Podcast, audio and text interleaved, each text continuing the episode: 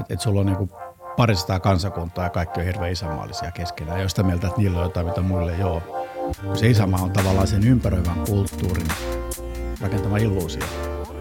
Eli sä voit jopa kritisoida, että okei, nämä kaikki illuusioita. Mutta sitten mä palaan siihen, mistä mä aloitinkin, että sä et voi elää ilman näitä illuusioita. Sä et voi elää irti näistä, koska sä oot laumaeläin. on tavallaan, sun pitää valita jotkut illuusiot, mihin sä uskot. Tervetuloa taas kaikki FutuCastin kuuntelijat uuden jakson pariin. Mun nimi on Isa Krautio, vieressä istuu William von der Paalen, äh, Green Hippo, Finna von der Paalen. Ja tota, äh, tämä on meidän päivän, taaskaan ei missään kronologisessa järjestyksessä, mutta tämä on meidän päivän kolmas äh, jakso. Hyvin menee. Hyvin menee vielä, ainakin meidän omasta mielestä. Ja vieraatkin on ollut vielä suht tyytyväisiä sen lähtöön. Tosi hyvin. Kyllä. Päivän vikana vieraana meillä on Mikael Jungner. Tervetuloa. Moi. Sä oot monen eri roolin mies ollut elämässä aikana. Mitä sä teet just nyt? Viestintää. Viestintää. Siis äh, vuorovaikutusteollisuutta. Yrittää saada ihmiset ymmärtämään toisiaan paremmin. Missä, missä roolissa, missä, millä tota, firmassa, firmassa teet tätä nyt? Joo, ruotsalaisomisteinen, yksityisesti omistettu kansainvälinen ketju 28 maata, noin tuhat ihmistä. Helsingissä yksi toimisto. Greab on nimi. Kalle Greab, Bertta viimeinen, eli Greab. Ja äh, Helsingissä 25 tyyppiä. Meillä on tämmöistä lobbaamista, visuaalista ilmettä, brändäystä ja pörssilistauksia ja yrityskauppoja ja kaikkea siltä väliltä. Onko sulla aina kiehtonut viestintä, kielenkäyttö ja ylipäätään niin kuin ihmisten ymmärtäminen ja ymmärtämättömyys? Että mistä, mistä tälle on päädytty, tälle alalle? Ää, joo, siis kieli on ollut aina lähellä sydäntä. Varmaan sen takia, että se on jotenkin niin helppoa. Puolet suvusta on kirjailijoita ja lukijoita myöten tuli aina kympislaine. Loppuvaiheessa tuntui siltä, että riippumatta mitä kirjoitti, niin aina kymppi. Äh, mutta ei, siis äh, juristi koulutukseltani ja tein vähän tutkijauraa aikoinaan, päädyin politiikkaan 90-luvulla.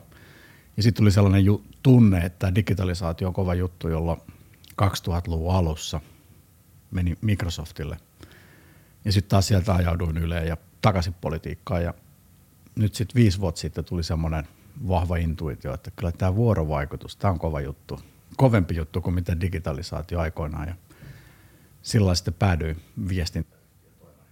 Mä oon täysin samaa mieltä tämän kanssa. Ja jotenkin nämä kaksi on yhdistynyt viime aikoina ihan eri tavalla kuin ennen. Voidaan puhua siis, on kaksi ääripäätä. Voidaan puhua Twitteristä toisella ääri, toisen ääripäänä ja sitten tämmöinen podcasti, tämmöinen, niinku, tämmöinen niinku luonnollista keskustelua. Ei vaan niinku pelkästään ne simuloiva, vaan siis tähän on vaan tätä. Tähän on vaan tätä juttelua. Musta tuntuu nykyään, kun on, on niin paljon hälinää ja sälää ja tämmöistä niinku tuotettua, on jopa niinku vähän vallankumouksellistakin vaan istua alas ja jutella – niin se on täysin niin kuin järjetöntä, jos miettii, että mikä niin. myy ja, ja mikä, niin kuin miten ihmisten jotenkin keskittymiskyky on, tai ainakin puhutaan siitä, että se on tosi huonoa luokkaa. Me ollaan ehkä vähän eri mieltä, koska näkee ainakin, että ihmiset kyllä mielellään kuuntelee podcasteja ja alkaa löytää tämän formaatin, että jonkinlainen vastareaktio on kyllä syntymässä tämmöiselle nopealle viestinnälle, some, someviestinnälle ihan selvästi.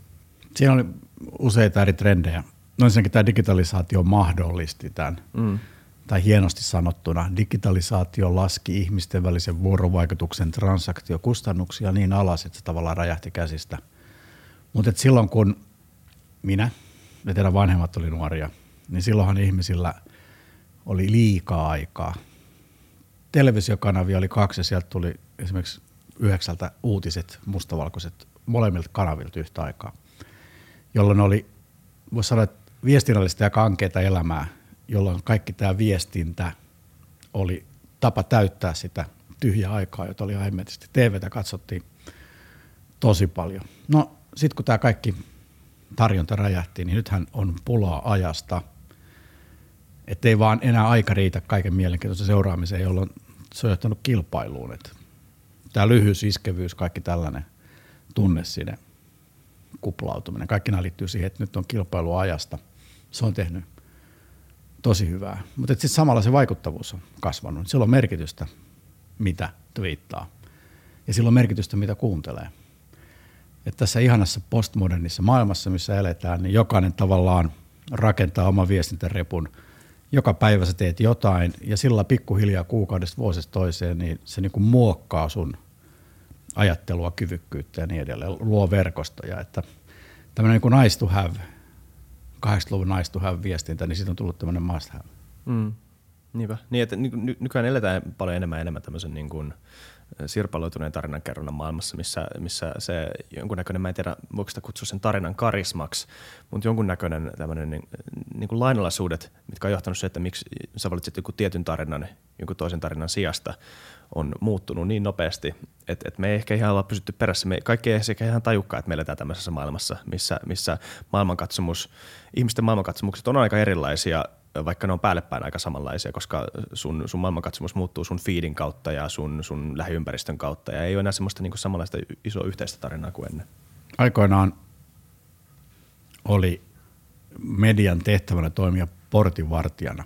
Että esimerkiksi Yleisradio päätti, mitä uutisia sä kuulit. Ja Yleisradio päätti, pääsit sä puhumaan vai etkö päässyt puhumaan näihin uutisiin. Eli nämä mediayhtiöt oli portinvartijoita, jotka sääteli tätä – ja ne päästi läpi vain tietyn tyyppistä. Varmaan se surkein seuraus oli tämä suomettunut Suomi 70-luvulla, jossa ihmisille käytännössä valehdeltiin, koska ajateltiin, että tämä on nyt niin kuin ulkopoliittisesti hyvä juttu. Ja nyt tämä portinvartijuus oikeastaan 90-luvulla lähti rapautumaan ja sitten se romahti. Eli ei ole enää niin, että joku mediapomo päättää, mitä sä kuulet, tai joku mediapomo päättää, tuleeko susta tähti ajatuksenne tai lauluilla vaan että nyt polkuja ihan poskettomasti. Mutta tämä sirpaloituminen, mä sanoisin näin, että se viestintäajattelu on ollut aina sirpaloitunutta, mutta parikymmentä vuotta sitten nämä kaikki sirpaleet oli aika paljon samannäköisiä. Nyt nämä sirpaleet on aika paljon erinäköisiä. Tämä on niinku kiinnostava juttu. Niin jo. Ja toi on mielenkiintoinen. Minua kiinnostaisi tietää enemmänkin tästä, että minkälainen suomalainen yhteiskunta oli äh, sen suomettumisen aikana. Kuinka, koska mä oon, mä oon 90-luvulla syntynyt molemmat, niin me ollaan vähän niin kuin kasvettu maailmassa, missä, missä tämä on just loppunut.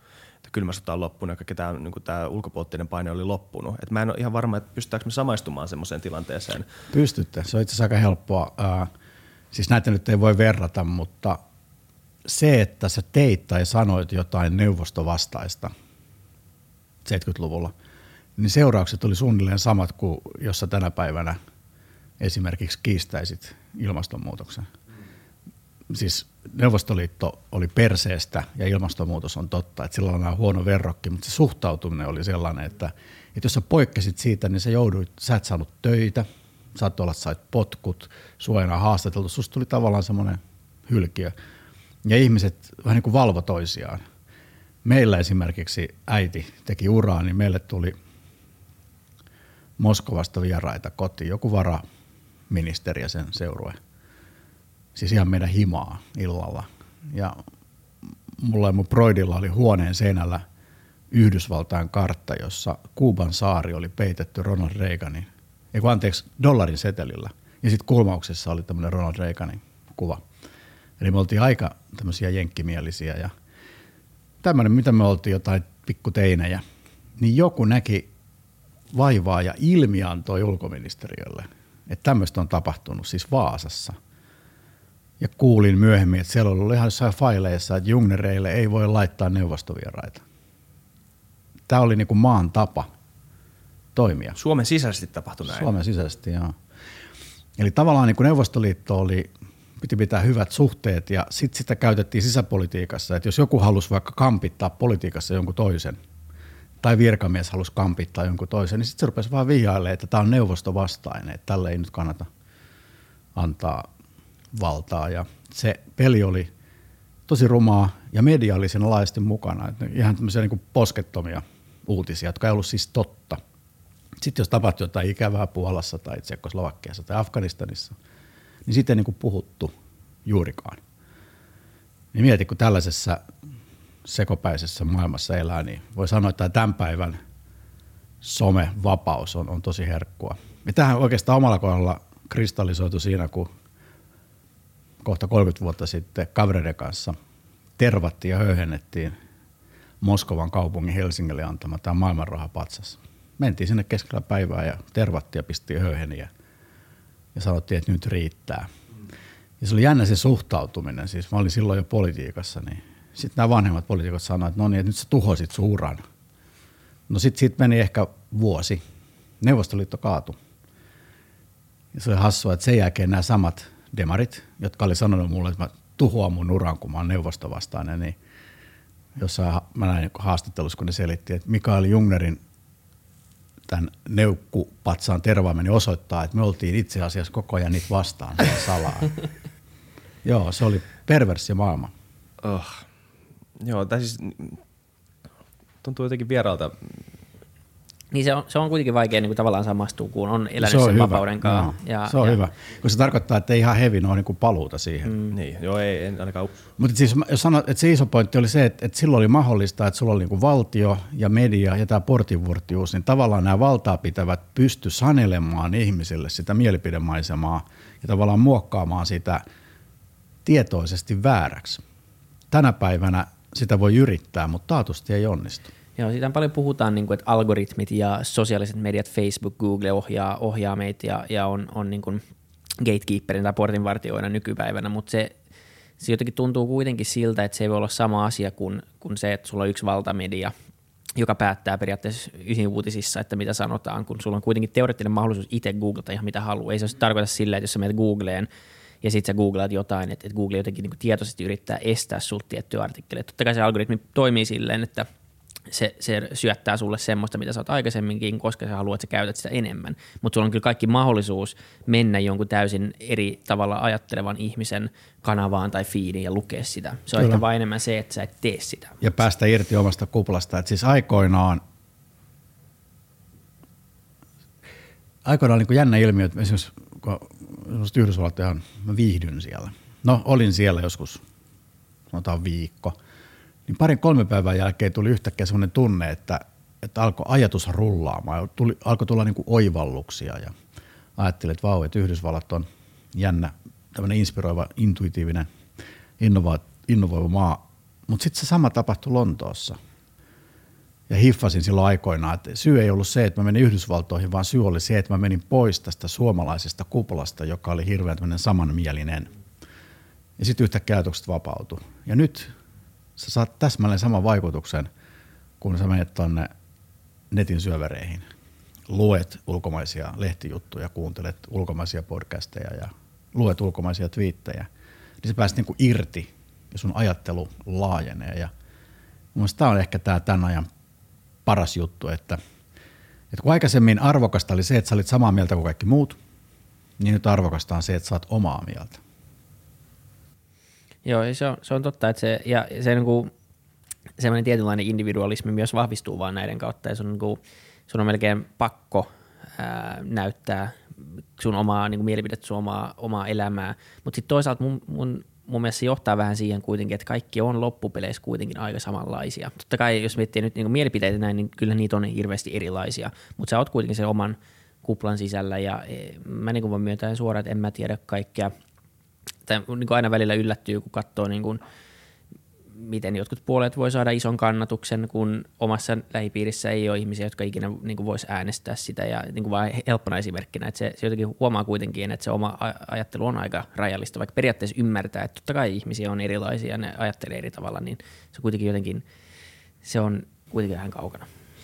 Siis ihminen on niin kuin evoluution kautta myös tietoisuus muodostunut tällainen – sosiaalinen eläin, joka siis ihmiselle erityistä on se, että ihminen kykenee uskomaan asioihin, joita ei ole olemassa. Mm. Ja samalla ihmisen on pakko uskoa asioihin, joita ei ole olemassa.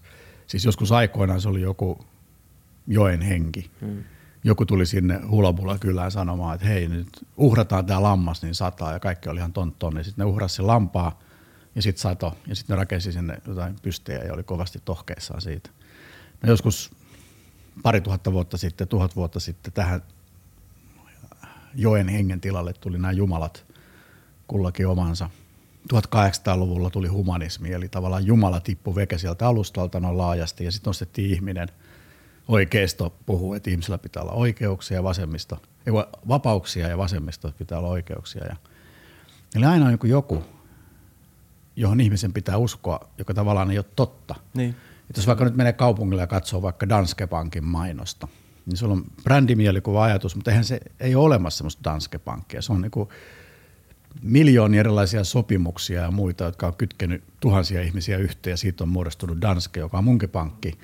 Ja sitten tulee sellainen, että vau, nyt oon danskelainen ja Danske henki. Tai sitten tämä menee jo vähän niin kuin vaaralliseksi, mutta isänmaallisuus.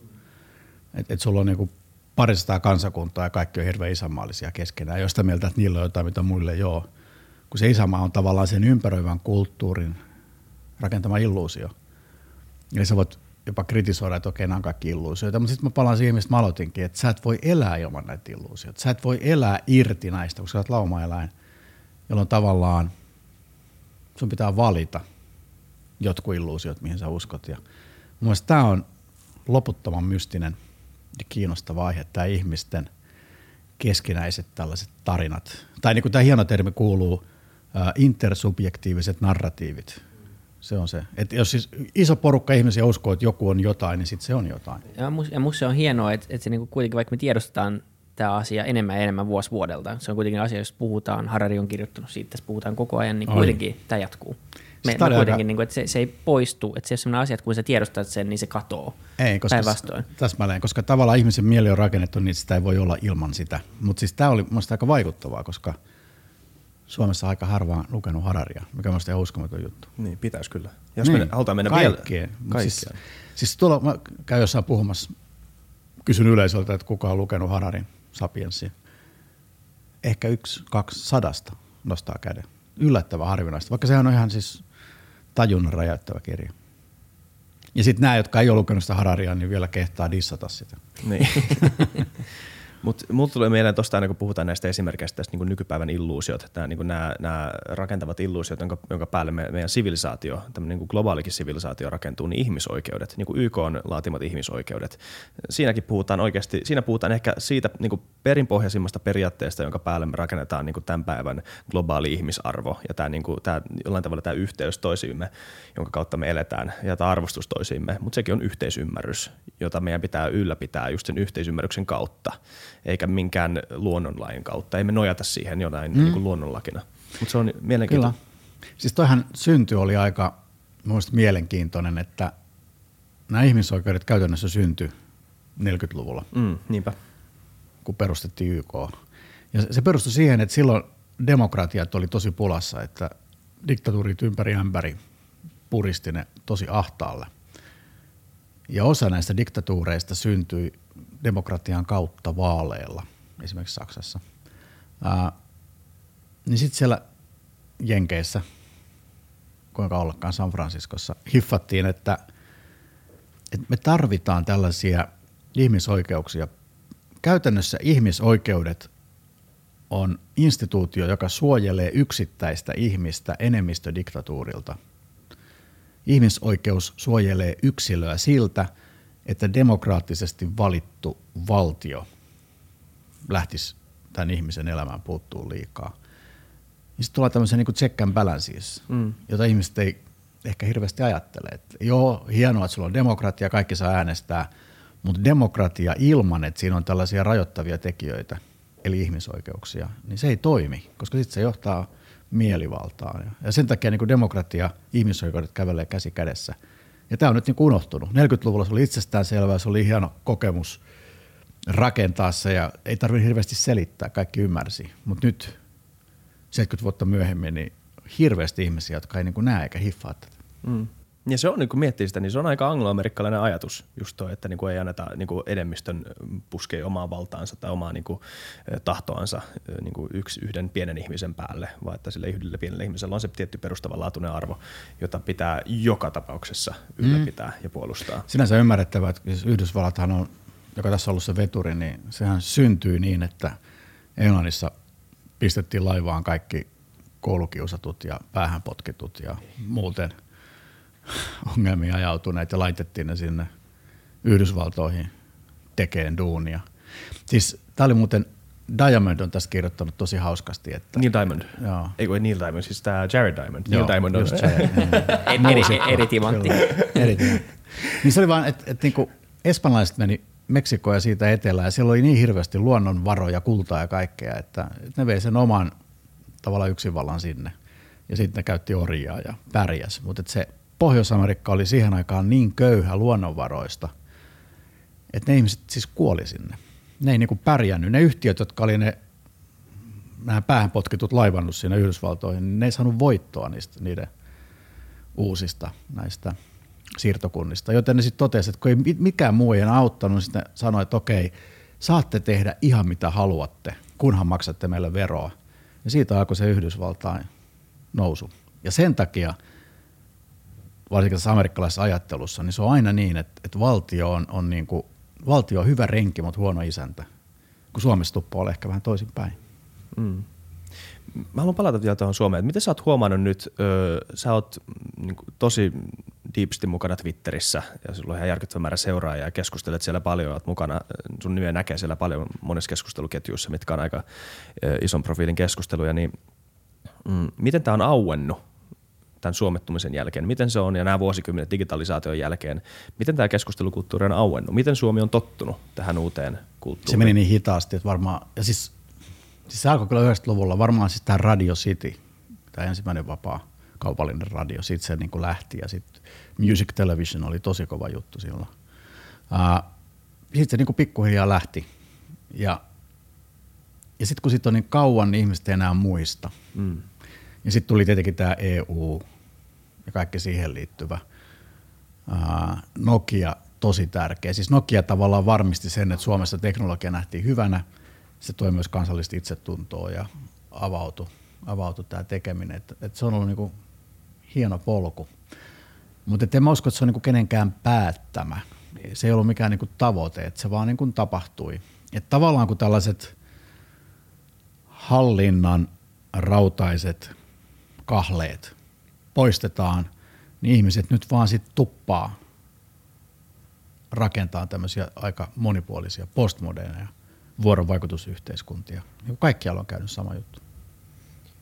Mitä mieltä sä oot Twitteristä nykypäivänä? Siitä puhutaan aika paljon ja Twitterin perustajaa ja toimitusjohtajakin haastaa aika paljon mm. siihen, mi- mihin suuntaan se, se keskustelu on mennyt ja, ja puhutaan aika paljon nettivihasta ja, ja puhutaan tämän, tämän kaltaisista asioista, niin, niin miten sä näet Twitterin niin kuin maiseman tällä hetkellä?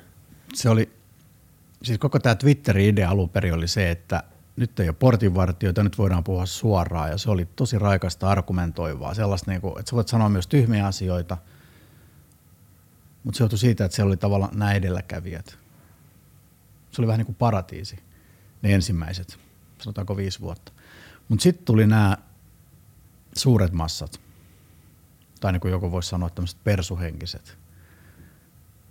Ja sitten kaikenlaiset riidankylväjät ja se muuttui ihan toisenlaiseksi. Nythän esimerkiksi Twitteristä on tullut vähän sellainen, että, että jos sä sanot jonkun väärän sanan, niin jengi linkkaa sun työnantajalle ja sitten on ihme tämmöisiä kampanjoita, että voiko tämä nyt olla ja nyt sinä olet sitä ja tätä ja kauheita ja tämmöistä ihan autoa touhua. Sitä ei ollut silloin alussa. Siis alussa myös typeriä mielipiteitä kuunneltiin, niistä argumentoitiin, mutta nyt puolityperistä mielipiteistä nostetaan hirveä meteliä – se on niin jännä. Mutta se tosiaan meni niin, että Facebookissa oli aluksi tämmöinen ikään kuin vapaa vuorovaikutuksen maailma, ja sitten siellä kävi just tämä pilalle meno osittainen. Ja sitten se siirtyi Twitteriin, ja sitten siellä myös kävi näin, että tuli tavallaan nämä ankeuttajat sinne.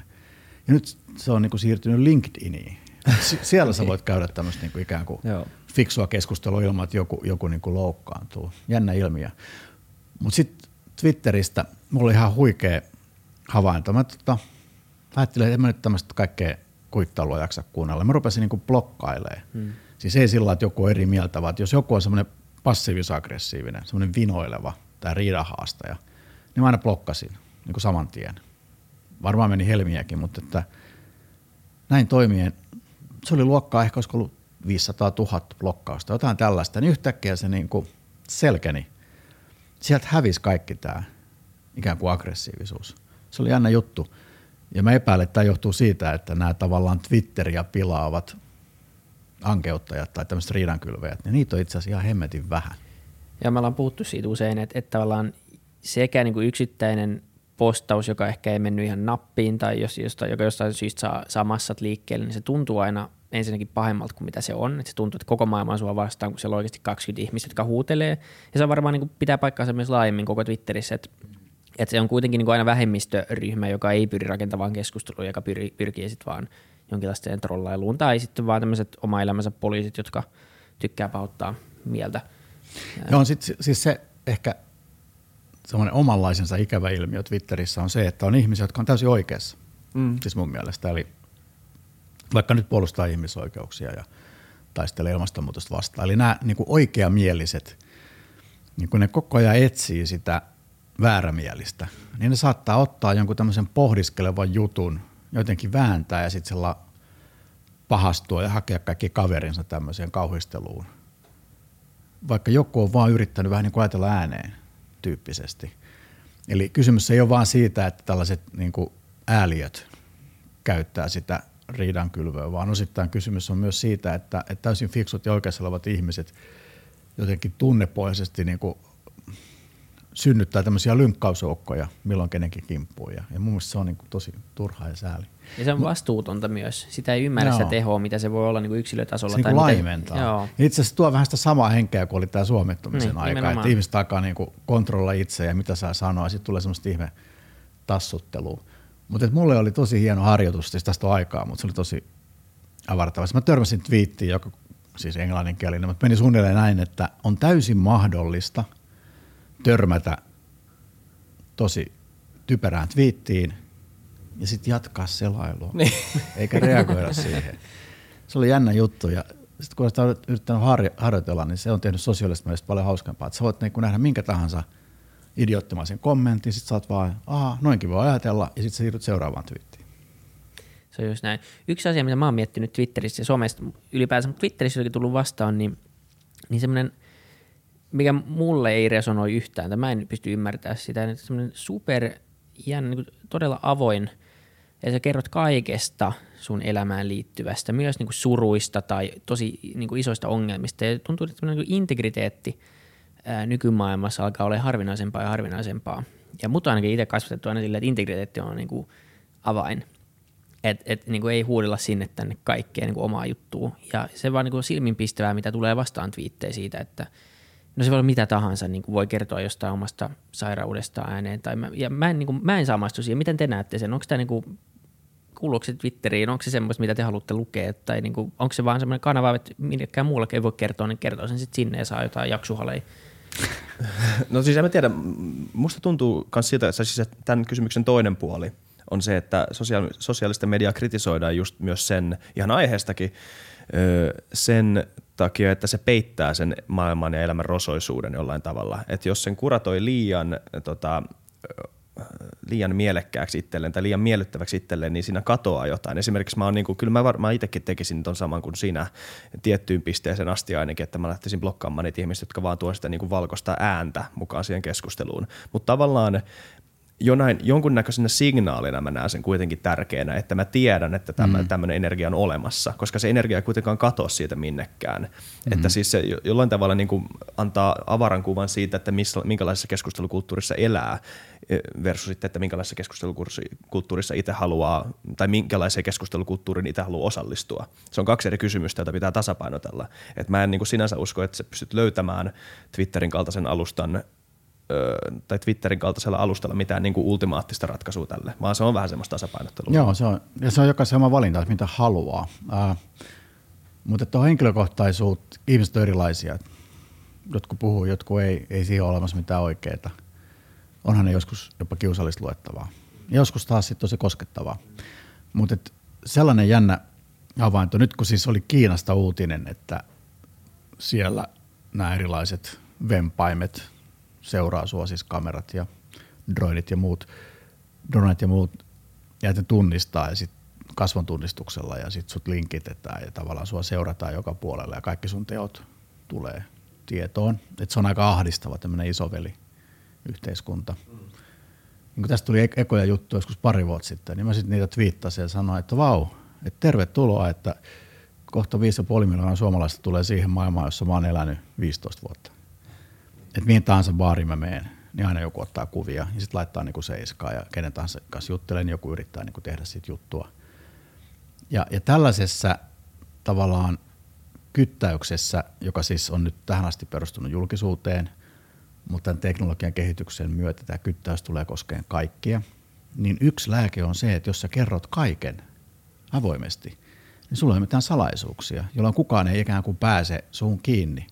Ja vastaavasti, jos sä puhut sun sairauksista tai mokista tai kaikesta tällaisesta, niin silloin tavallaan sitten häviää se stigma. Että ihmiset, okei, okay, kaikilla on omat ongelmansa, kaikilla on omat vikansa, kaikki tekee virheitä. Sitten vaan niin nyökätään, että voi ei, okei mä yritän parantaa ja sitten jatketaan matkaa. Tämä on tosi hyvä pointti mun mielestä just tämä, että koska ihmiset, ihmiset on, on jonkunnäköinen niin kuin epäyhteys tai siis niin kuin tämmöinen niin kuin katkos siinä yhteydessä, että mitä ihmiset ajattelee päässään ja, ja, ja mitä ihmiset niin kuin käsittää itsestään ja mitkä odotukset se laittaa muille ihmisille. Hmm. Ja tämä on tosi mielenkiintoinen juttu just se, koska tämä on varmaan yksi syy, me ei, me ei pystytä lukemaan toistemme ajatuksia, eli me ei, ei vielä tiedetä näitä. Yksi, niin, varmaan kohta sekin on mahdollista. Niin varmaan puhuttiin siitä Siis tosiaan, kyllä. joo, tässä niin kuin nähdään aika paljon vaivaa ja ainakin Jenkeissä markkinointitutkimuksissa on niin kuin löydetty jo tapoja lukea ajatuksia. Eli tavallaan kun näytetään mainoksia, niin ei kysytä tykkäsit sä, vaan sulla on nyt reseptoreita pää täynnä ja sitten tavallaan niistä sun aivokäyristä katsotaan, että tykkäsikö vai eikö. Ja sitten oli muuten hauska myös tähän liittyvä, että, että siellä on niin kuin tutkittu ää, ihmisten somekuvia ja postauksia niin kuin automaattisesti. Ja idea on se, että pystyykö esimerkiksi Insta-kuvista päättelee, että jollakin ihmisellä on kaksisuuntainen mielenlähäiriö. Ja, ja vielä enemmän pystyykö sitten niin tunnistamaan ne eri vaiheet tässä. Eli tavallaan ihminen, joka on maanisessa vaiheessa, niin näitä yritetään löytää, koska sillähän kannattaa markkinoida. Siis ihminen, joka on maanisessa vaiheessa, niin sehän ostaa vaikka kaivin koneen Mä just odotin, että tässä tulee joku jalon näkökulma tähän hommaan, mutta ja sitten on se jalo. Eikö tässä on myös jalo? Ja jalon näkökulma on se, että on, on myös hankkeita, joissa yritetään niin kuin somepäivitysten kautta löytää ihmisiä, jotka on pohtimassa itsemurhaa, jotta tähän voitaisiin puuttua. Eli se on niin jännä, että sulla on niin tällaiset tavallaan aika kyyniset riistäjät ja sitten sulla on tällaiset puhdasoppiset pelastajat ja ne kaikki häärii tuolla somen ihmeellisessä maailmassa. Sitten algoritmi meni väärin, itsemurha ajattelee vielä lähteä myymään kaivinkoneita vahingossa ja sitten hups, tämä ei mennyt ihan. Mutta jos vielä palaa tuohon, mistä äsken puhuttiin, niin voisi sanoa näin, että, että jos haluat suojella sun integriteettiä, niin sulla on tavallaan kaksi vaihtoehtoa. Sä voit rakentaa sen ympärille muurin, eli pitää, että sä et kerro ja näin. Mutta muureissa on aina se ongelma, että mitä isompi muuri, niin aina joku keksii jonkun isomman moukari, jolla pääsee läpi. Et se on vähän tällaista jatkuvaa taistelua. Mutta sitten toinen vaihtoehto on se, että ei ole mitään muureja. Että sä oot niin, niin läpinäkyvä, että kukaan ei tavallaan pääse kiinni mihinkään. Ei mulla ole aavistustakaan, kumpi on parempi. Mutta mun mielestä tämä selittää, minkä takia jotkut ihmiset on niin se on varmaan, Se on varmaan just näin. Ja se on, se on varmaan ihan niin kuin henkilökohtainen asia, että mihin on tottunut ja mitä haluaa lukea. Et ei se, ei se ole niin kuin, en mä käytänyt siinä mitään väärää, se on vaan tullut, mä oon vaan huomannut, miten mä reagoin siihen. Mm. Mulla on muuten sulle oppi-isä siis mä muistan kaverin nimeä, se on Etelä-Amerikassa tällainen miljardööri. Joo. Kännykkäbisneksellä rikastunut. Taisi olla Brasiliassa. Joo. Se, siis tästä on monta vuotta, kun mä tähän törmäsin tähän juttuun. Se on siis tyyppi, joka on sitä mieltä, että, että ihmisistä jää kulttuurijalanjälki. Ja se haluaa minimoida oman kulttuurijalanjälkensä. Esimerkiksi tämä kaveri kertoo, että se on polttanut kaikki vanhat valokuvat, kaikki kirjat, kaikki, kaikki mikä on sen menneisyydestä, niin se on tuhonnut, jotta se lapset ei joudu kantamaan jotain hemmetin arkkua täynnä jotain sen hajattelua jostain, ties mistä historiasta. Ja musta oli aika hauska ajatus, kun tässä ajassa ihmiset tuntuu siltä, että ne yrittää maksimoida se oman vaikuttavuuden. Että voi kun minusta vielä puhuttaisiin kuoleman jälkeen ja kaikki muistaisi mut. Niin tämä miljardööri hiffasi, että ei, mä haluan, että kukaan ei muista mua ja mä haluan, että kukaan ei puhu musta, koska mä haluan elää tässä hetkessä – ja sitten ikään kuin jättää tyhjän lautasen seuraavalle sukupolvelle, eikä niin, että mä rasitan sitä jollain tämmöisillä ihme perinnetarinoilla ja muilla. Ja mun mielestä tämä oli tosi erikoinen ajatus. ja radikaali. Ja it, mutta tuossa sun ajatuksessa on ehkä vähän sama. Että tavallaan sä voit kehittää tuosta ismin. Tämän jakson jälkeen me googlataan. Uusi ismi, katsotaan. Niin. Vilismi, se ei toimi. Ei. Siinä on pitää olla kaksi iitä välissä. Heittoviiva, vilismi. Mutta tämä on mun mielestä tosi mielenkiintoinen kela, kun miettii sosiaalista mediaa ja miten, just tämä, että tämä tota, yhteyden katkos ihmisen pääsisäisen maailman ja, ja tämän, näiden niin muihin, ihmisten, muihin, muihin ihmisiin kohdistuvan odotuksen tota, välillä, niin niin, et, et, sosiaalinen media ei ole vielä siinä vaiheessa mun mielestä, että se pystyisi niinku tarkalleen näyttämään ö, ihmi, ihmisten, ihmisilleen toisten niinku haavoittuvaisuudet ja tämmöiset niinku rosoiset puolet ja likaset puolet ja, ja muut vastaavanlaiset, mutta, mutta jos nyt niinku, tämän maailman yksi, puhutaan keskustelukulttuurista ja vuorovaikutuksesta, niin yksi iso ongelma on tämä, että ei niinku, jollain tavalla halutakaan yrittää samaistua toisten ihmisten kokemuksiin tai mm, tämmöiseen elämänpolkuun jollain tavalla elämänkatsomukseen, niin mä luulen, että se, tulee, se ei välttämättä tule edes sen idean kautta, sen, niin kuin sen itse keskustelun kautta, sen itse niin kuin sen, sen, sen kysymyksen käsittelyn kautta. Mä luulen, että se samaistuminen alkaa tulemaan just, kun ihmiset ymmärtää näitä pieniä juttuja toisistaan – niin kuin mitä liittyy ihmisten elämiin. Että ihmiset oikeasti pystyy samaistumaan, että mullakin on näitä virheellisiä ajatuksia, mullakin on näitä niin kuin vääriä ö, asenteita ja mullakin on näitä, niin kuin, mä te, mäkin teen virheitä. Ja just tämän, niin kuin tämän viallisuuden ö, esiin tuomisen kautta, niin, niin se pystyy avaamaan, portit tämmöiselle niin kuin laajemmallekin keskustelulle, just niin kuin enemmän perustavanlaatuisista ideoista. Ja mä, lu, mä, mä toivon ainakin, että tässä on niin kuin jotain. Ja mä... Joo, siis toi, mitä sä puhut, niin sehän on tosiaan tässä – jo aiemmin mainitun vähän niin kuin Hararin musta kiinnostavimpia niin. ajatuksia, että, että kun tavallaan humanismi nosti ihmisen jalustalle, niin nyt ollaan nähty, että ihminen ei ole sen jalustan arvoinen. Siis mm. Siis kaikki nämä idealistiset ajatukset rationaalisesta eteenpäin ihmisestä ei ole totta. Ihmiset on niin kuin erehtyväisiä ja kaikenlaisia mokauksia tekeviä, jopa ilkeitä, vaarallisia, pahantahtoisia – kaikenlaista tämmöistä ikävää. Siis ei pelkästään, mutta myös tätä ikävää. Ja se Hararin vastaus oli se, että kun ihminen ei ole sen jalustan arvoinen, niin sinne jalustalle kannattaa jo nostaa jotain muuta. Ja se, mitä Harari ehdottaa näissä kirjoissaan, on, on vuorovaikutus.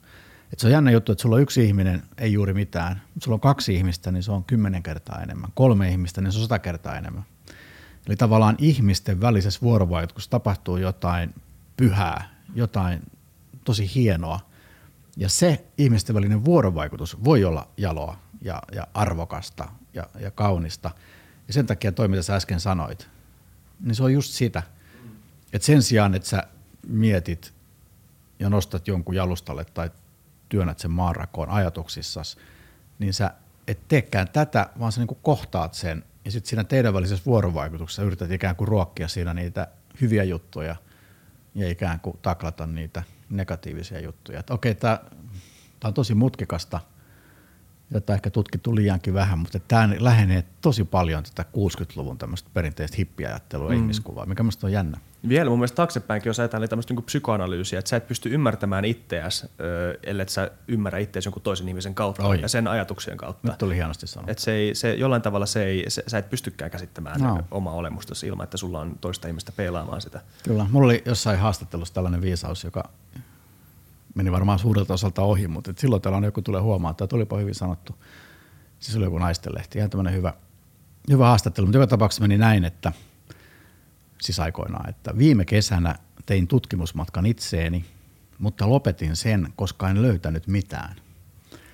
Ja toi on, toisin sanoen toi, minkä sä sanoit, että niin kuin tavallaan itseeni ja omaan ajatukseen meneminen on mun mielestä ihan tosi boring, koska mä oon ollut täällä pään sisällä ihan liian kauan.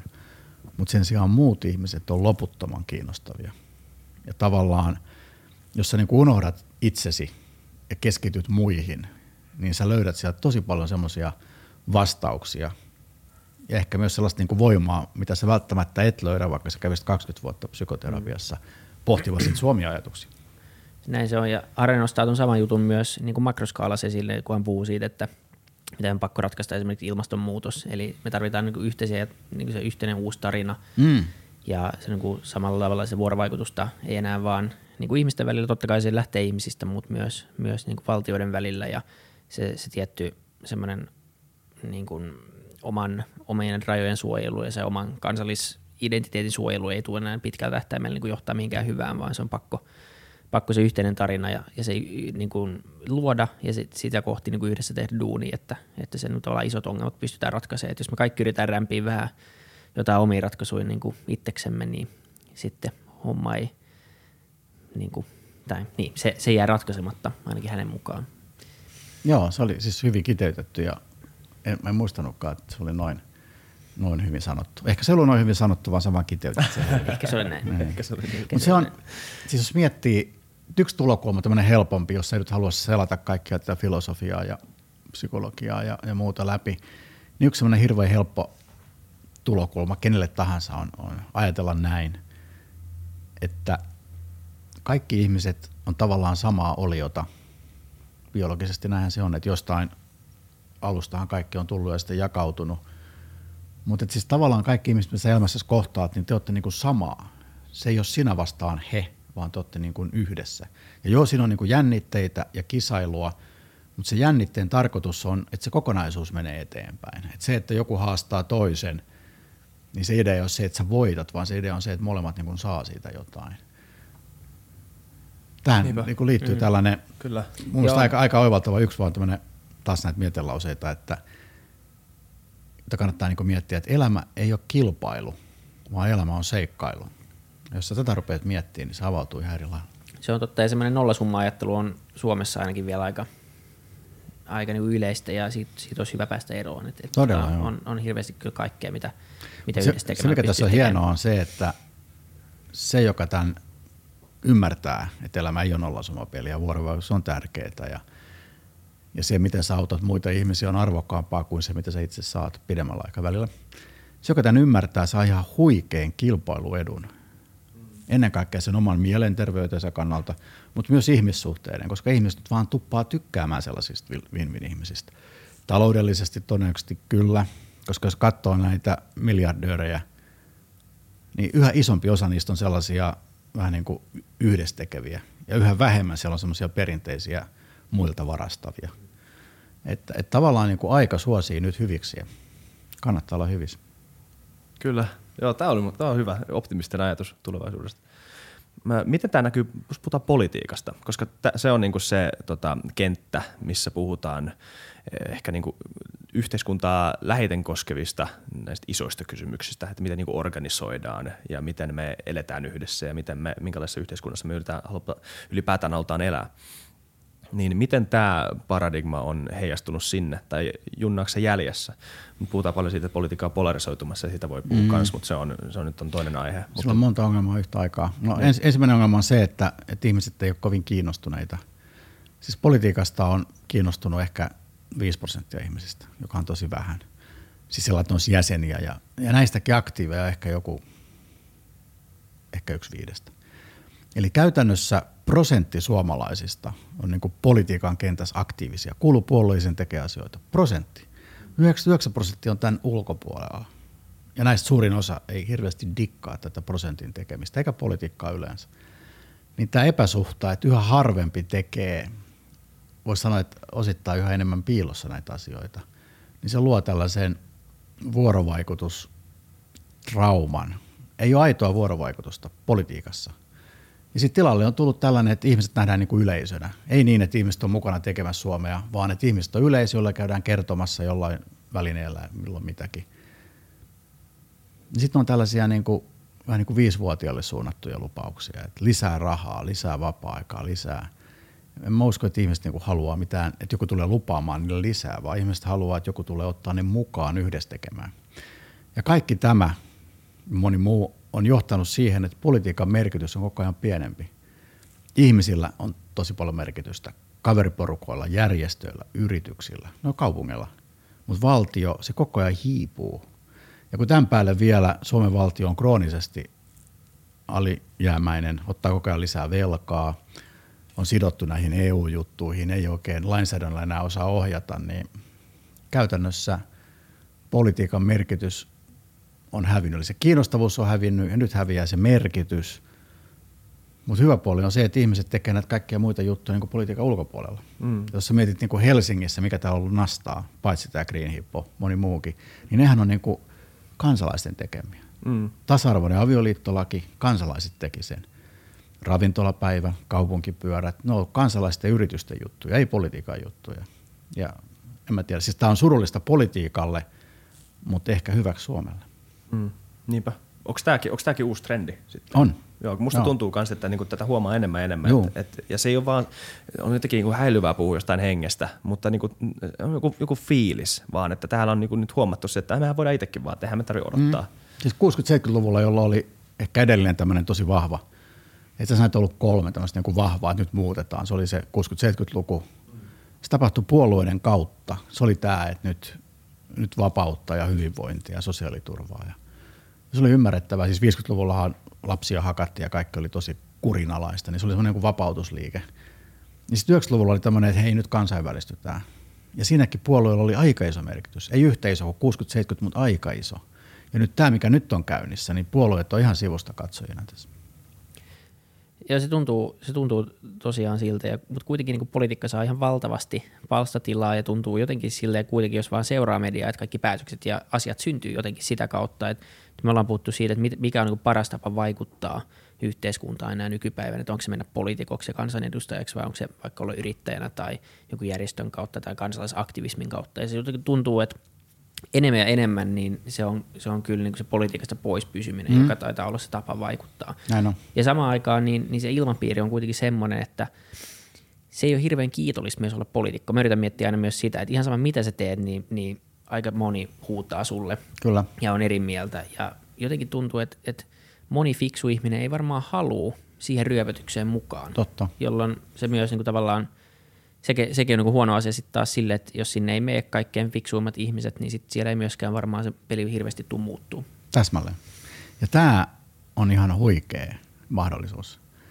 Siis puolueet on aliarvostettuja, päähän potkittuja, haukuttuja. Siellä toimivilla ihmisillä on sellainen niin kuin kroonisesti huono itsetunto ja ahdistus siitä, että miksei tämä toimi. Niin tämähän niin kuin, kaikki on katettu, että sinne tulee joku ja räjäyttää tämän positiivisesti. Vaikka te te menette johonkin puolueeseen ja olette, että hei, että teillä on näitä ongelmia, että eiköhän nyt ratkaista. Ja vähän sillä samalla ongelmalla, mitä te olette tehnyt näistä teidän erilaisissa hankkeissa aikaisemmin, samalla asenteella, kaveriporukalla, menette sinne puolueeseen, että hei nyt muurit alas, otetaan ihmiset mukaan, brändetään vähän uudella tavalla, tuodaan se vuorovaikutus puolueiden sisään. No, käytännössä, niin jos te paneutuisitte, siis te kaksi, niin te voisitte uudistaa parissa vuodessa jonkun puolueen tosi isosti. Tietenkin edellyttää, että se puolue suostuisi siihen. Ja se on se ongelma tässä. Mutta että tavallaan mitä syvemmäksi tämä puolueiden kurjistuminen käy ja mitä tavallaan enemmän pihalla puolueet on ihmisten arjesta, niin sitä todennäköisempää on, että joku tyyppi tai jotkut tyypit tulee ja kääntää tämän kaiken ihan toiseksi ja yhtäkkiä puolueella onkin taas merkitystä. Jäähän siis tämmöinen benchmark tai esimerkki. Se, mitä Obama teki Yhdysvalloissa, nyt sitä ihmistä enää muista, mutta olihan se aika huikea kahdeksan vuotta. Se, minkä se viesti, si- silloin niin kuin kahdeksan vuotta, jolloin politiikka olikin yhtäkkiä taas niin kuin pitkästä aikaa, vähän aikaa niin kuin mielenkiintoista, positiivista, eteenpäin menevää. No niin, sitten se taas hautautui, mutta että jotain tämmöistä voisi tapahtua ihan hyvin Suomessakin. Niin, ja sitten miettiä, että mi- miten, niinku, miten se ilmapiiri heijastuu ihan niin kuin muuhunkin tekemiseen po- politiikankin ympärillä, niin kuin valkoisen talon ympärillä.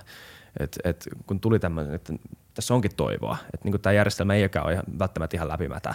Että edelleenkin, edelleenkin on meihin yhteydessä jollain tavalla. Tos, siis mä oon käyttänyt tällaista joo, mautonta vertausta kuvatakseni, mikä ero on, jos joku ihminen on niin kuin intohimoisesti innostunut jonkun yrityksen tai Suomen kehittämisestä versus se, että se tekee sitä niin kuin viran puolesta saadakseen palkkaa ja ostaakseen ruokaa tai mitä ikinä. Eli mikä on niin kuin intohimon ja, ja sitten viran puolesta tekemisen ero. Niin tämä intohimo on vähän niin kuin, että sä olisit vasta rakastunut ja sitten sun rakkaan kanssa sä meet keväällä Pariisiin ja sitten pompitte siellä paljaan jaloin puistossa ja juotte punaviiniä. Sehän on, niin kuin, voitte kuvitella, miltä se tuntuu. Se on se intohimo. Sitten taas tämä viran puolesta, että mä nyt teen, kun mulla on tämä virka tai työ tai mitä ikinä. Se on vähän niin kuin, että, ja nyt tulee tämä mauton esimerkki, että sä meet niin kuin Tallinnaan, tapaat siellä jonkun prostituoidun, tingit siitä hinnasta 30 prosenttia ja sitten vietät sen kanssa sen hetken. Ja sä vertaat näitä kahta toisiinsa, niin siinä on niin kuin, että tuun, teen kun käsketään versus se, että teen, niin se on huikea ero niin kuin kaikessa. Riippuu sen, fetissistä. Totta, mutta että se, se on mun mielestä niin kuin syy, minkä takia on tosi iso merkitys sillä, että ihmiset niin innostuvat. Koska sen jälkeen, mm. kun ihmiset innostuu, niin kaikki on mahdollista. Kyllä. Ihan mikä vaan. Se on totta. Niin, se, se on niin aliarvostettu resurssi kyllä se, että niinku saa joku ihmisen oikeasti usko. Mutta se on, puhutaan, palataan siihen niinku vuorovaikutukselliseen tarinaan ja siihen, että, että, että se on just se sun tarina, joka, joka valitaan siitä niin kuin joukosta. Mutta sitten pitää vaan toivoa, että se on hyvä. Tästäkin me puhuttiin paljon, että niin kuin jollain tavalla mä, mäkin olen optimistinen tämmöisen niin kuin kansalaisaktivismin ja ehkä aktivismi on oikein, mutta tämmöisen kansalaisvaikuttamisen tota, öö, mä oon paljon sen kannalla ja luulen, että siinä on niinku ratkaisu isoihin kysymyksiin. Mutta just että, että onko se tarpeeksi, onko se instituutiona tarpeeksi järeä – että sen päälle voi rakentaa jotain isoa niin kuin maan tai yhteiskunnan, koska se, sehän on niin kuin, on tämä Why Nations Fail-kirja, tämä Darren Asamoglun ja mm. tämä toinen tämä kirja, tosi hyvä kirja, mm. vähän kuiva välillä, mutta tosi hyvä. Tämä on aika erikoista, siis te luette hämmästyttävän, kaikki tämmöiset hyvät kirjat, joita olette lukenut. Joo, se on hy- hyviä kirjoja kannattaa lukea. Mutta siinä, niin. siinä puhutaan just tästä, että, niinku, että, että, että yksi niinku iso syy sille, miksi äh, maat, äh, nations fail, on se, että instituutiot alkaa rapautumaan. Että ei ole tämmöistä niin kuin, jollain tavalla tämmöistä niin kuin hidastavaa, äh, jopa hidastavaa jarrua sille. Kyllä, koska ihmiset tarvii, niin kuin ihmisillä on kyky ja samalla pakko uskoa johonkin tarinaan. Mm, kyllä. Ja, mistä aloitettiin ja mistä puhuttiin, tämä Harari-juttu. Tämä on juuri siis näiden kansalaisaktiivien ja tavallaan tämmöisen käytännön tekemisen voimaa just siinä, että kun kaikki instituutiot hiipuu, siis kaikki, kirkko, puolustusvoimiin mennään vähemmän kuin aikaisemmin, varusmiespalvelukseen on puolueet tietenkin ja moni muu. Voisi sanoa, että melkein kaikki instituutiot hiipuu. Mm. Niinistö presidentti nyt näyttää, sitä tykätään, mutta se ehkä joutuu sitten koirasta. Se on, se on hyvä brändäys muuten, jos puhuu brändeistä, niin Niinpä. Niinistön presidenttiys on yksi Suomen varmaan parhaimmiten brändettyjä asioita Kyllä. kautta, kautta aikoina. Niin tällaisessa tilanteessa, missä kaikki nämä instituutiot hiipuu ja kompastelee ja, ja haihtuu, niin ne ihmiset, jotka näissä instituutioissa on, niin ne koko ajan etsii hullun lailla jotain sellaista raikasta, tuoretta, elinvoimaista, johon ne voisi tarttua, jonka ne voisi kopioida.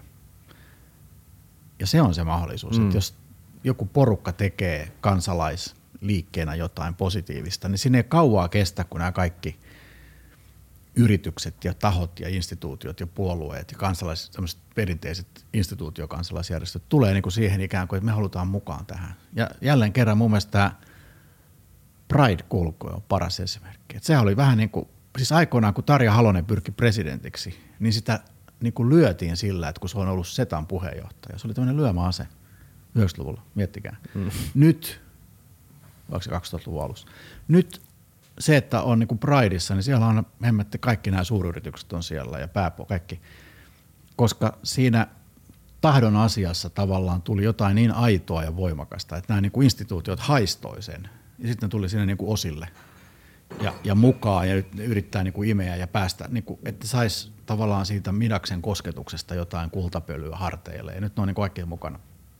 Ja tämä on se mekaniikka, että – ja vielä kerran, kolmannen kerran toisin sanoen, että jos joku jengi onnistuu tekemään jotain tosi innostavaa, elävöittävää kansalaisjärjestönä tai hankkeena, niin sinne kauaa kestä, kun nämä kaikki instituutiot tulee sinne kopioimaan sitä.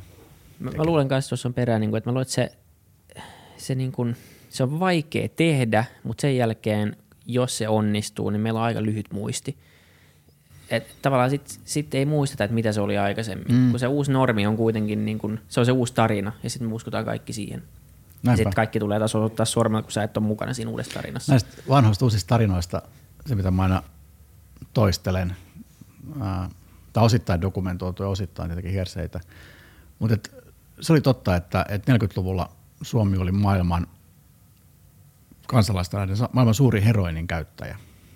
Siis täällä käytettiin heroinia ihan sikana. Totta kai oli nämä sodassa olleet, jotka oli jäänyt koukkuun, mutta muutenkin sitä käytettiin jyskän lääkkeenä, ties minä. Ja sitten Suomi pyrki YK.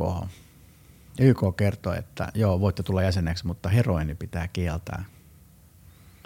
Niin Suomen hallituspoliitikot vastusti tätä, koska niiden mielestä heroini oli halpa lääke moneen. No sitten lopulta Suomi suostui ja heroini kiellettiin ja Suomesta tuli YK-jäsen. Ja nyt 70 vuotta myöhemmin kaikki on sitä mieltä, että että heroini on niin kuin portti tuhoon ja missään nimessä sitä ei pidä niin kuin sallia. Että nämä voi niinku heilahtaa ihan ääripäästä toiseen nämä ajatukset. Ei siinä mene kuin joku pari sukupolvea, kun se ei ole sitä muistia. Mm. Niin. Nenä ei haista hajuja, vaan hajun muutoksen. oli muuten siis maailmalla oli, oli niinku vaihe, jolloin rattijuoppous, siis ei Suomessa, mutta muualla, katsottiin lieventäväksi asianhaaraksi. Mihin? jos sä ajat, mihin? Kolariin. Että jos sä ajat kolari ja humalassa, niin se on lieventävä asianhaara, kun sä et ollut tajussa. Sä ajat humalassa, niin totta kai sä ajat kolariin. Okei. Okay. No, no, se, se on siis, semmoinen idea, mitä olisi nyt vaikea kyllä no hyväksyä. No todella. Siis rattioppoushan Suomessakin oli, se kiellettiin vasta 60-luvulla muistaakseni. No. Et se oli ihan niinku sallittua. Mutta sitten jos humalassa ajoi kolari, niin sitten tuli rangaistus. Mm. Mutta että sai ajaa humalassa. Ja nythän rattiopous on niin, kuin niin tuomittu, se on mun mielestä varmaan jossain niin kuin siitä niin kuin taposta ehkä yksi alaspäin, että, että ihmiset ymmärrettävästi ei, ei voi niin kuin hyväksyä sitä. Mutta on tosiaan ollut maailmassa aika, jolloin rattiopous oli lieventävä asia. Mä en tiedä nyt. Mutta erilainen maailma. Ja tästä ei ole varmaan niin pitkäkään aika. Siis joskus... Se on se sama 70 vuotta. Niin, mm. okei. Okay. Ei, se, mutta se tuntuu, ja, ja sitten paljon puhutaan ylipäätänsä myös, että et niin ne instituutiot, mihin me ollaan tottuneita, kansallisvaltiot, kansallispankit, politiikka, se tapa, millä se tehdään, niin avioliitto yhtenä esimerkkinä, nämä sellaisia asioita, jotka niin 50 tai 70 vuoden päästä, mikä ikinä se aika on, niin, niin se voi olla, että me katsotaan, niin kuin joku nauraa 70 vuoden päästä podcastissa no meille, varmasti. että Tässä mitä hittoa ne ajatteli. Siis, siis tuossa niin toisinpäin esimerkin, niin vielä jatkaa, että taas 60-luvun juttuja – silloinhan homoseksuaalisuus oli rikos mm. ja ihmisiä tuomittiin sitä, mutta samalla kun tämä homous tehtiin lailliseksi, niin tehtiin myös lailliseksi eläimiin sekaantuminen. Ja se oli ihan siis sellainen liike. Siis oli, siis hyvä, hyvä, oikea päätös. Oli, oli opiskelijajärjestöjä, oli opiskelijajärjestöjä sulussa demarit, jotka teki julkilausuman, että eläimiin sekaantuminen pitää sallia. Ja sitten nämä muut opiskelijajärjestöt muut tosi tarina kutsui niitä pulun nussioiksi silloin. niissä poliittisissa väittelyissä. Ja nyt taas, kun muista tapahtui ihan tässä justikään, eläimiin sekaantuminen kiellettiin niin kuin eläinsuojelu näkökulmasta, niin se oli itsestään selvää, että, että ei tietenkin, että se nyt voi niin kuin eläintä käyttää sun seksileluna, että se on väärin sitä eläintä kohtaa ja nyt se on taas kiellettyä. Mutta silloin 60-luvulla oltiin sitä mieltä, että totta kai sä voit harrastaa seksiä sun eläimen kanssa, se on niin kuin tämmöistä vapautta. Niin siis, muist... mitä, muistatko yhtään niin kuin mitä argumentteja Mä käytettiin? silloin. Siis argumentti oli just tämä niin kuin vapaus, että, että ihmisellä pitää olla oikeus okay. äh, harrastaa seksiä eläimen kanssa tai tehdä yleensä mitä vaan. Siis sehän 60-luku oli tosi tämmöinen vapauden vuosikymmen, koska sitä ennen kaikki oli kiellettyä. Niin. Ja niin mentiin niin kuin ihan toiseen ääripäähän. Nyt kaikki pitää olla sallittua. Ja nyt taas ollaan sitä mieltä, että joo, kaikki pitää olla sallittua, mutta eläimillä on oikeuksia – kun silloin ajattelin, että eläimillä ei ole mitään oikeuksia. Nehän ei niitä nähty tämmöisinä. Niin kyllä, siis nämä tämmöiset yleiset mielipiteet, näkemykset, ne niin kuin heittelee ihan hemmetisti. Ja se on ihan varma, että 60, 60 vuotta tästä eteenpäin, niin taatusti ihmetellään, että, että miten voidaan voitiin niin kuin 2020-luvulla ajatella näin. Mikko Salasuola oli se siis, tutkija Mikko Salasuola tuli puhumaan just sukupolvista ja sukupolvien välistä, välisistä tota, kuiluista ja ajatuksen muutoksista, niin on hyvä esimerkki 1200-vuoden nälkävuodet tai 1800-luvun nälkävuodet. Ja sukupolvia kaksen tai se kaksen jälkeen, niin ne oli jo matkaamassa Pohjois-Amerikkaan. Että niin kuin kuinka suuri tämmöinen niin kuin maailmankatsomuksen muutos, että niin kuin sulla on yksi sukupolvi, jonka perimmäinen elämäntehtävä on selvitä hengissä. Ja sit siitä seuraava niin on jo suuntautumassa maailmalle, menemässä toiseen niin planeetan toiselle puolelle veneellä – Mm. Että kuinka nopeasti nämä tapahtuu ja kuinka normaalia se varmaan oli sille seuraavalle sukupolvelle vaan lähteä, kun isä tai äiti todellisuus. Oli. Tavallaan niin. ei, ei, ei se silleen heitä painannut. Niin. Ja tämä on niinku jotenkin, kun puhutaan siitä samaistumisesta ja ihmisten kanssa vuorovaikuttamisesta, niin just tämä niinku sukupolvienkin välinen vuorovaikutus ja ehkä niinku tarkoituksenmukaisesti just nähdä se sen kautta, että nyt mä vuorovaikutan ihmisen kanssa, joka on niinku ehkä kasvanut eri, eri ehtojen niinku puitteissa tai eri, eri, niinku, niin, eri asenteiden puitteissa ja niinku nähdä se jotenkin sen kautta, että nämä oletukset on niin erilaisia mm. monille ihmisille. Ja just, että, että siis ei voi, mä en voi, mä en voi mä en voi osoittaa sormella ja sanoa, että joku toinen ihminen on väärässä lähtökohtaisesti, ellei mä ymmärrä niitä syitä, minkä takia se on jotain mieltä. Ja tämä on niin kuin tosi peripohjainen syy. Tosi hyvin sanottu. Ja se, kyllä, eli sä et voi sanoa, että joku on väärässä, ellei sä ymmärrä niitä syitä, miksi se on sitä mieltä, mitä se on. Mm. Ja hassua muuten se, nyt tulee tämmöinen lisä tähän mun tässä äsken kehittämäni, että, että jos sä tiedät, minkä takia joku ihminen on sitä mieltä, mitä se on, niin itse asiassa sillä, sen jälkeen ei ole enää väliä, onko se oikeassa vai väärässä. Niinpä, niin. Koska sitten on vain ne kaksi eri elämänpolkua, Mm. josta voi vain oppia tavallaan. Joo. Eli tämä on taas, palataan tähän, että tulee ärsyttävä twiitti, Niin. sä voit katsoa, mielenkiintoista, noinkin voi ajatella ja jatkaa matkaa. Niinpä. Niin, eli päivän isoin opetus on scrollinappula, tai mikä ei. Sä voit scrollaa, tai jos sä oot kännykällä, niin swipeaat vaan, jatkat, jatkat matkaa. Älä jää vihaamaan. Kuinka pitkä tämä jakso nyt? Mun mielestä tämä oli täydellinen kohta lopettaa. Tämä on hyvä kohta loppuun. lopettaa. Kiitoksia. Hyvä. Kiitos, Kiitos, tosi paljon. pääsit. Ja YouTubeen, niin ty- laittakaa siihen tykkäysnappulaan tämmönen tai tällainen, mielellään tämmönen. Ei, ja, ja näin.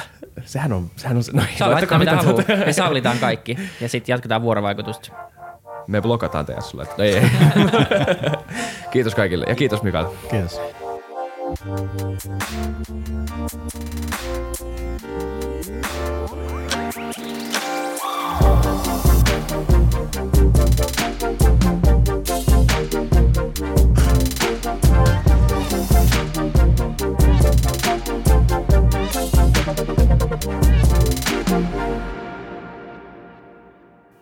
Kiitti kaikille kuuntelijoille, yhteistyökumppaneille ja FutuCastin koko tiimille. Isa Kraution ja William von der Baalinin lisäksi, Isa Kraution minä, tiimiin kuuluu tuotantovastaava Samuel Happonen ja media vastaava Tuumas Lundström.